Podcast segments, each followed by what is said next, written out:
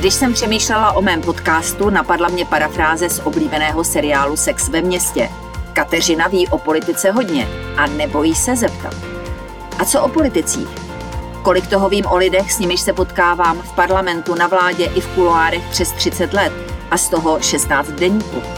Jací jsou to lidé? Jaké mají motivace, ale také zlozvyky? Nebo v čem tkví jejich kouzlo pro voliče? Tento jiný pohled se vám nyní pokusím nabídnout. Prezident na motorce. Pane generále, stane se to skutečností v České republice?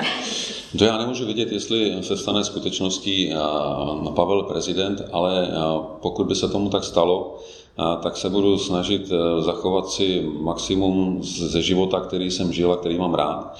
A mám takovou naději, pro kterou samozřejmě jsem připraven hodně udělat, abych si to, co mám rád, zachoval. A když se mi to podařilo ve funkci předsedy vojenského výboru, tak věřím, že by se to mohlo podařit i ve funkci prezidenta, pokud to tak dopadne. Chcete říct, že jste jako vrchní vojenský velitel na to jezdil skutečně na motorce a ochranka vám to dovolila?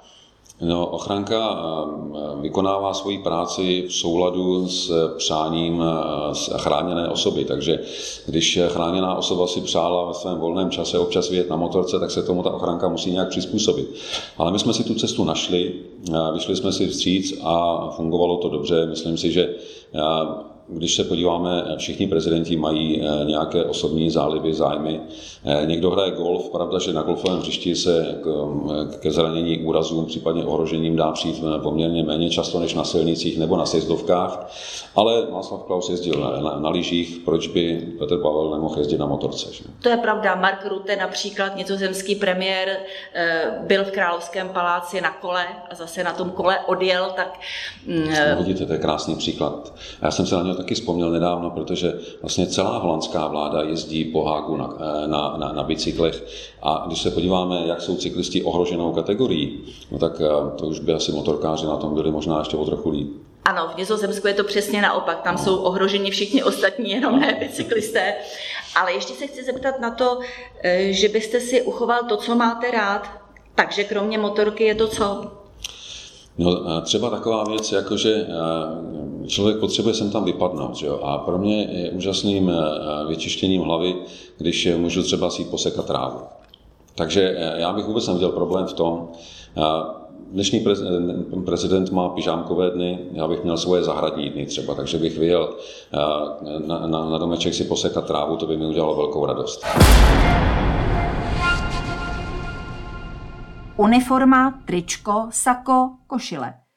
Na škále od 10 k 0 bych takto umístila svršky, v nichž Petr Pavel vypadá nejlépe.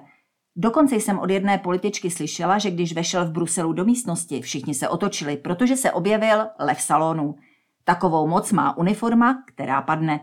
Když ji vyměnil za sako podivné hnědé barvy, prý ztratil půlku svého charizmatu. Tak přísná bych nebyla, ale jinak souhlasím. A to jsem generála Pavla neviděla na motorce, na níž na naše poslední setkání přijel a pak zase odjel. V sexy kožené bundě. Tyto povrchně působící věci zmiňuji, protože v prezidentské volbě hrají roli. Nikoli v zásadní, ale minimálně podprahovou určitě. Na Zuzanu Čaputovou nebo Emanuela Macrona se prostě dobře dívá a když je navíc i co poslouchat, je to ideální kombinace. Petr Pavel bydlí u Roudnice nad Labem, což je asi město se zvláštní přitažlivostí pro prezidentské kandidáty, neboť tam žije Michal Horáček a poslaneckou kancelář si tu otevřel Andrej Babiš. Pavlovým rodištěm je planá u Mariánských lázní, odkud došel opravdu daleko. Konec konců všichni, kdo ho znají, o něm mluví jako o ambiciozním muži.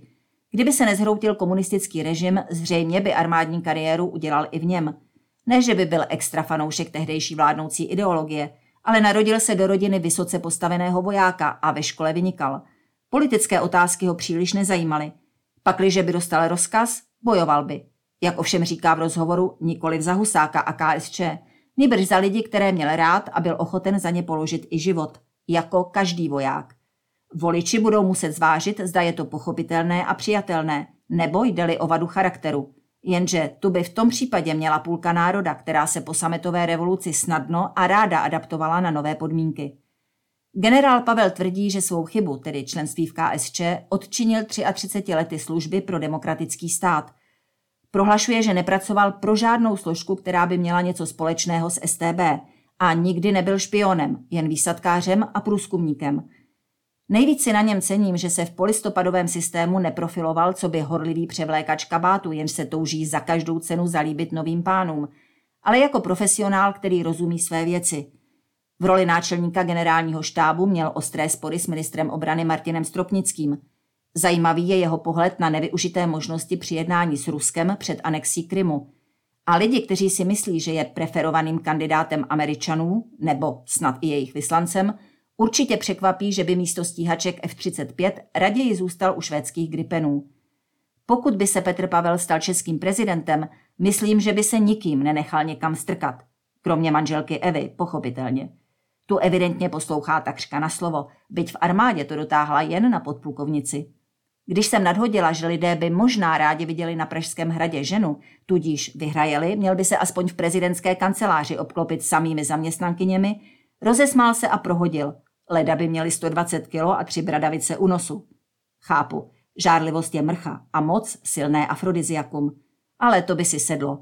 I proto, že Petr Pavel už vážně v zápětí dodal, že na základě jeho dlouholeté zkušenosti je přítomnost žen v pracovním kolektivu po všech stránkách přínosná. Po všech? Jak to vlastně myslel? No, nechme toho. A co si generál Pavel myslí o tom, jak Babišova vláda čelila krizi? Dělá to podle něj ta Fialova lépe? Kdy skončí válka na Ukrajině a s jakým výsledkem? Proč je jeho největším soupeřem populismus? Detaily se dozvíte v rozhovoru na deník CZ.